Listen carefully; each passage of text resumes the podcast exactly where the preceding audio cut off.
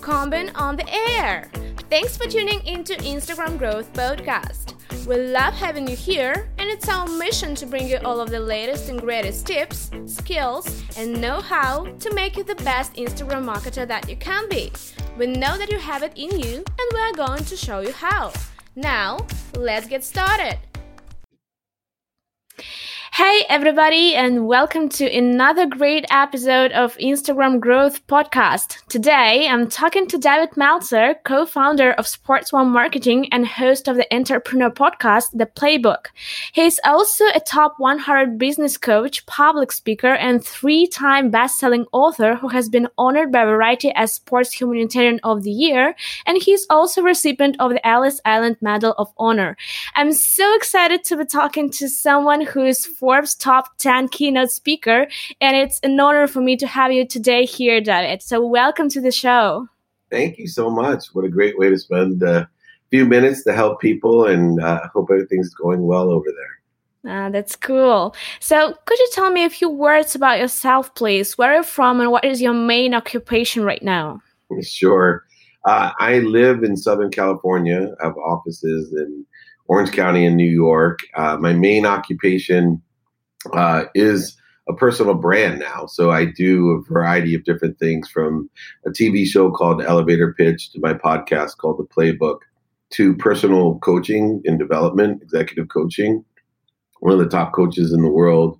Uh, I also speak around the world, as you suggested. I write books, but all of the things that I do, whether it's you know one of those things or Instagram or LinkedIn or any of the content that I put up there, is for one purpose, and I'm on a mission uh, to impact a thousand people like you, Anna, that will impact a thousand people to impact another thousand people to yeah. be to be happy. So over a billion people. I figure I got about another 60 years here. Uh, I want to impact over a billion people in my lifetime simply to teach them the tools, the values, the pragmatic devices in order to effectuate happiness. That's really cool. And do you uh, have a mentor? So, for me and for the audience, you are kind of a mentor, yes? And you yourself, do you have a mentor? If so, who is it? Yeah, so I always have three mentors. Uh, oh, three mentors. Minimum, yeah, people that sit in the situation that I want to be in. My first mentor is Dr. Meeta Singh. Uh, she's a sleep coach, and you know most people don't focus in on sleep. It's a habit that we all share. In fact, it's the number one habit we all share, and we spend the most time on it. So I wanted to have a mentor to teach me to get the most out of my sleep, the conscious, subconscious, and unconscious well being that's created and expanded upon while I sleep.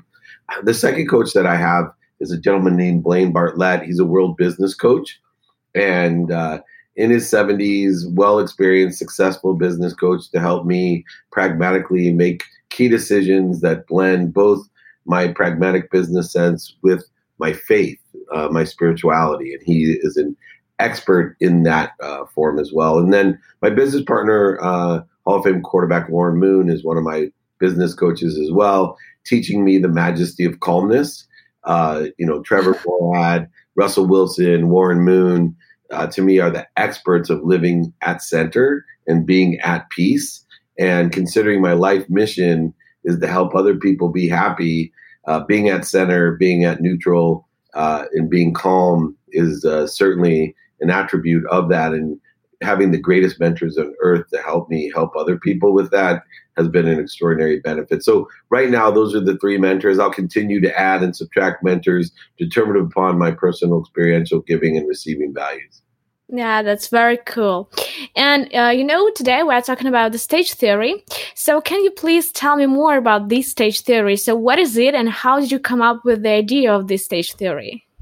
So, I have been branding and marketing so many people in person in a traditional sense for years and years. I ran the most notable sports agency in the world. I ran one of the most notable sports marketing companies in the world. And as the last three years have evolved, I noticed that it's one thing to have an interview. It's one thing to stand on a stage. It's one thing to have a meetup, a coaching session, but we can take it to the next level. And so, as Shakespeare said, you know, the whole world is my stage. I took that to heart. And I said, wow, the real power in what I do, whether it's this interview with you, Anna, or standing on stage in front of 70,000 people, the real power of what I do is capturing it, modifying it according to where it's going to be amplified, and then perpetuating it. And all three have different strategies and values in order to carry a message, in order to build a brand, in order to empower people, to empower other people, all of the different things, or in order to have a business, right? To monetize it. Uh, so everything that I do took on a whole nother level because of the stage theory. And I teach the stage theory and coach people on understanding the power of the fact that you could do a TED talk and you can have, you know, 100 people at the TED talk and they can tell you how wonderful it is. But if you edit it, meaning modify, amplify it, and perpetuate it in the right ways according to TikTok, LinkedIn, YouTube, Instagram, etc. And they all have to be modified in different ways, taking the best nuggets, knowing the best audience, the strength of your signal according to the medium, the spectrum of your signal, and the clarity of your message according to your audience on those different platforms.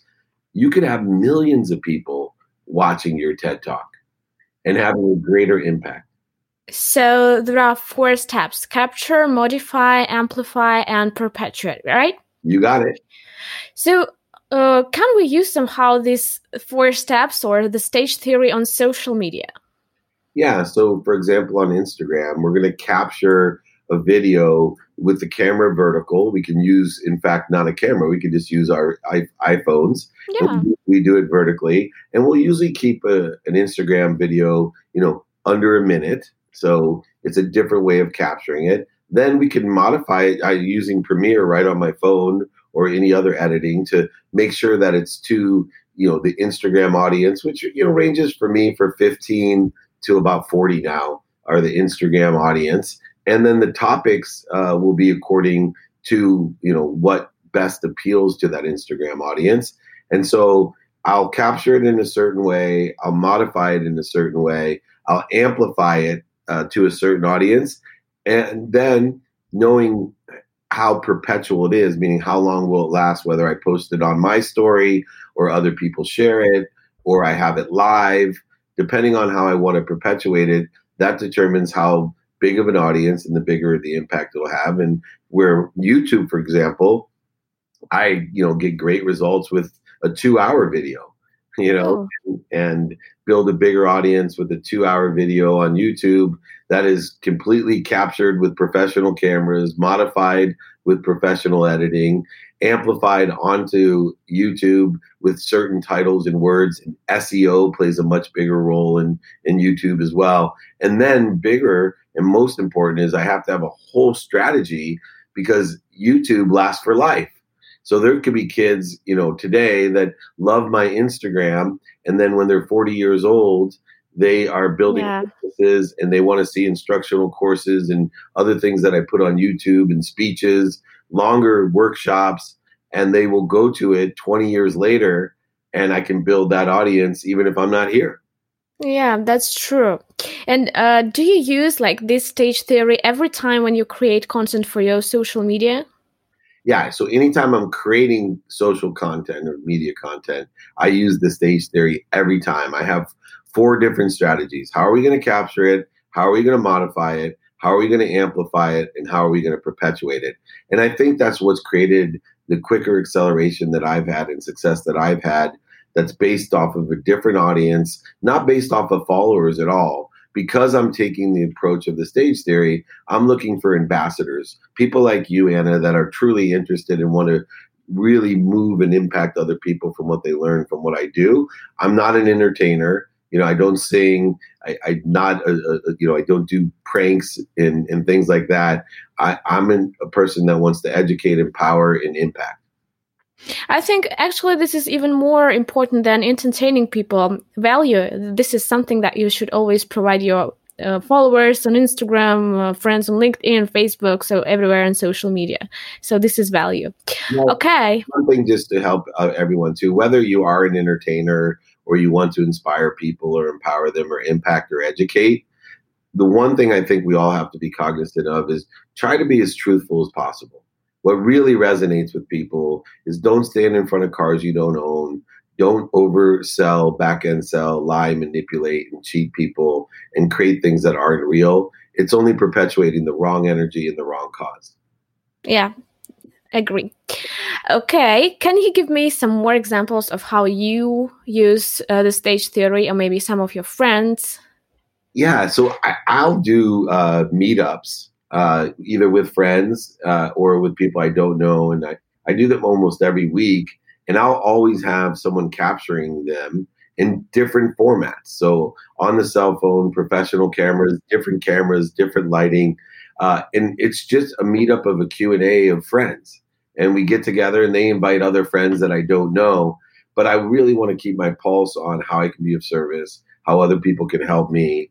And then the exciting thing is, I might have you know 50 people at a meetup, uh, and then through that, distributing it the pieces of the Q&A that are aligned with LinkedIn, the pieces that are aligned with Instagram. I may put the entire meetup uh, and modify it for YouTube. Uh, of course, TikTok, there may be a short little segment for younger kids that I talk about something that'll resonate. You know, I, I consider TikTok for me, it has two strategies. One is to plant seeds under trees that I'll never sit under, meaning I, I, want kids to think about things, and I really have no impact, but it's just a maybe a first exposure to, to gratitude or accountability or something I'm teaching. But there is 10% of uh, TikTok audience that are people that I do want to impact. So I have to have two different capture theories to address an audience, whether I'm addressing a 14 year old that may not understand everything, I'm just planting a seed, to somebody that I'm actually growing a tree from. Oh, I wish I could be a member of some of your meetups.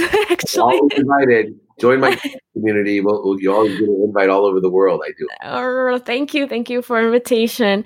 And you were talking about ambassadors. So, what exactly does that mean, and why it's important to work with ambassadors? Yeah, so an ambassador is someone that will impact other people from your ideas. It's not a follower.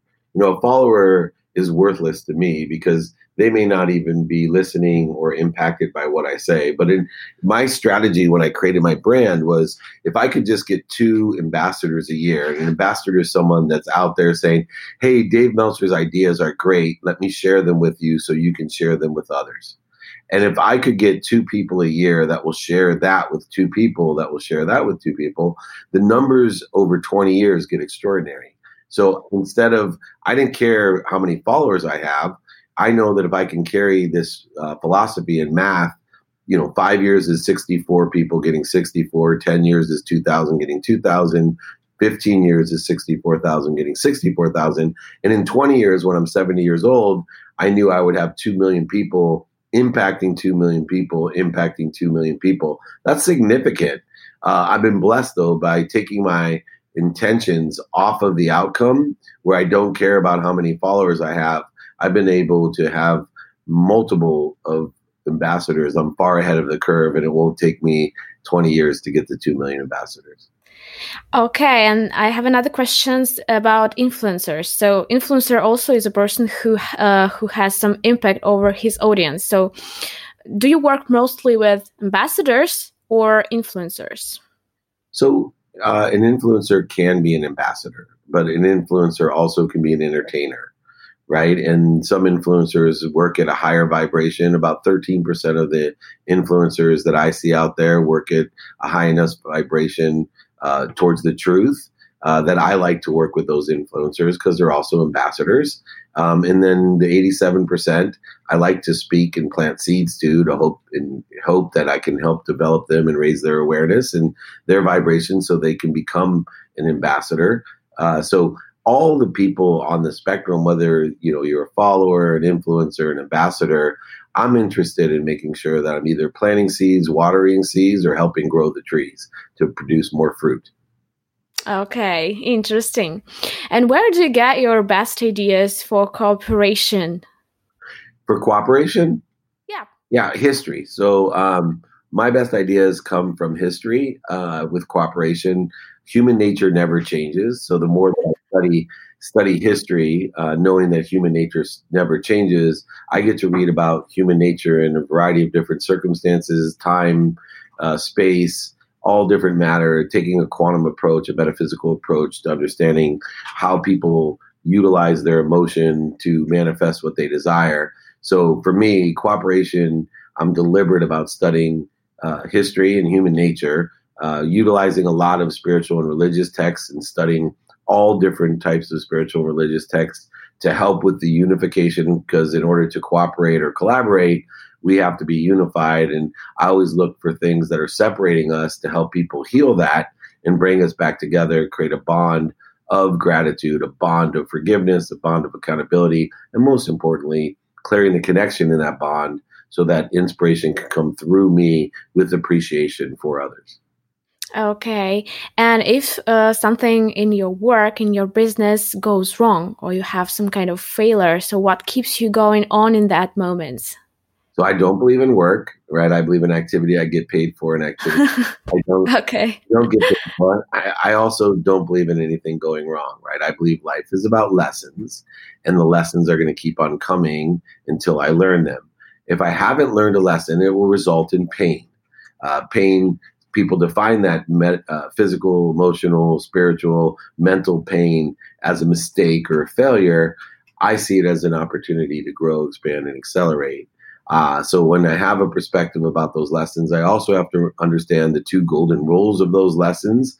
Is that number one, I will forget every lesson I've ever learned at one time or another. So even the key lessons that I've learned about gratitude and forgiveness and accountability and inspiration, I don't remember all day today.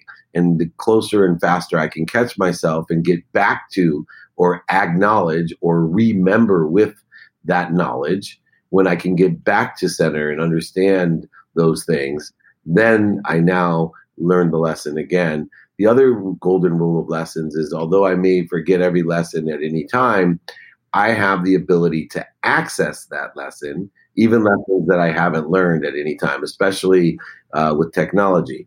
So, utilizing the confidence of the theory of lessons and understanding those lessons allow me to grow, expand, and accelerate that they only make me stronger if I seek the truth and I enjoy the consistent, persistent pursuit of that truth or my potential, then I live in a different world and different mindset than most people because I'm allowing things to happen and not afraid of making what other people call mistakes or failures. I only see expansion, acceleration, and growth and lessons that I've forgotten that I need to access. And the key indicator to that is the pain, which most people feel and call mistakes or failures. I see pain as an indicator that I need to learn. These are really truly the words of a wise man. Thank you for sharing your experience. How can my audience connect with you online?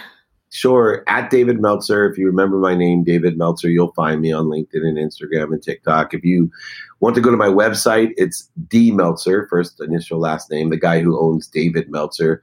He hasn't given it up to me. He has a landing page that isn't mine, but I own dmeltzer.com. Uh, and I have a text community if you're in the United States. It's 949 298 2905. I am available. I am of service. I'm happy to help everyone. And Anna, you're doing a tremendous job. And if you need any help, please reach out. Yeah, thank you. Thank you so much. And my last question for today What message would you like to leave my listeners with?